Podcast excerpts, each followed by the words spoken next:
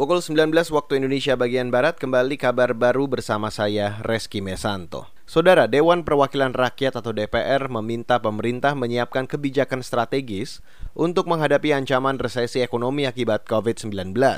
Wakil Ketua DPR RI Sufmi Dasko Ahmad mendorong pemerintah mengeluarkan kebijakan yang bisa dirasakan langsung oleh rakyat yang terdampak. Selain itu, ia meminta ada kebijakan yang solutif guna menghadapi ancaman gelombang PHK akibat terjadinya resesi. Kita minta kepada pemerintah untuk membuat kebijakan-kebijakan strategis yang langsung berhubungan dengan masyarakat, yang dinikmati masyarakat, dan kemudian belanja-belanja yang ada itu juga bisa menggerakkan ekonomi. Itu tadi Wakil Ketua DPR RI Sufmi Dasko Ahmad. Sebelumnya, Menteri Keuangan Sri Mulyani menyatakan Indonesia akan memasuki resesi lantaran pertumbuhan ekonomi diperkirakan terkontraksi pada kuartal 3.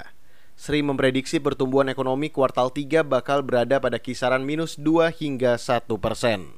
Beralih ke informasi selanjutnya, Saudara Palang Merah Indonesia atau PMI tengah mempersiapkan para anggota mereka yang akan terjun langsung ke lokasi bencana yang terjadi di Indonesia semisal banjir di Jakarta dan Sukabumi, Jawa Barat. Kepala Sub Tanggap Darurat Bencana PMI, Ridwan Sobri Charman menilai, pelatihan personel dan persiapan alat sangat penting agar siap menangani bencana dalam kondisi apa pun termasuk saat pandemi COVID-19 yang sudah PMI lakukan, biasanya PMI ini selalu mempersiapkan pertama terkait personil ya. Personil termasuk juga kesiapsiagaan kita yang sudah kita bangun sebenarnya jauh-jauh hari gitu ya. Kemudian saat ini juga PMI sudah melatih beberapa tim, kita menyebutnya mungkin Satgana ya, Satuan Penanggulangan Bencana, di mana mereka selalu bertugas menjadi orang terdepan sesaat ketika terjadi bencana.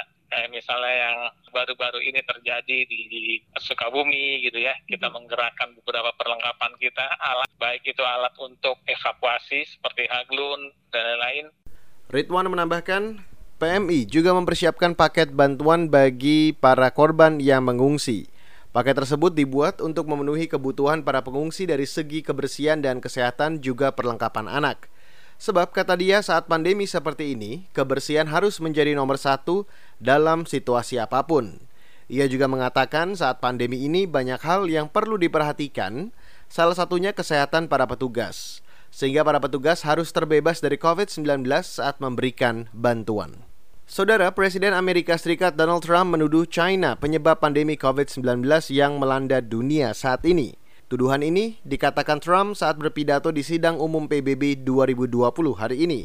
Dikutip dari kantor berita Reuters, dalam tuduhannya Trump mengatakan China telah salah karena mengizinkan penduduknya berlibur ke berbagai negara pada awal pandemi, hingga menyebabkan virus corona tersebar ke berbagai negara. Trump menyebut seharusnya China melakukan pembatasan terhadap warganya. Selain menuduh China, Trump juga menuduh Organisasi Kesehatan Dunia atau WHO berada di bawah kendali China.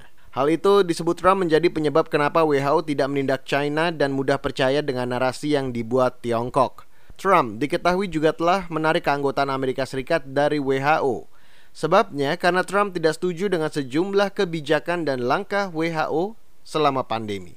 Demikian kabar baru KBR saya Reski Mesanto.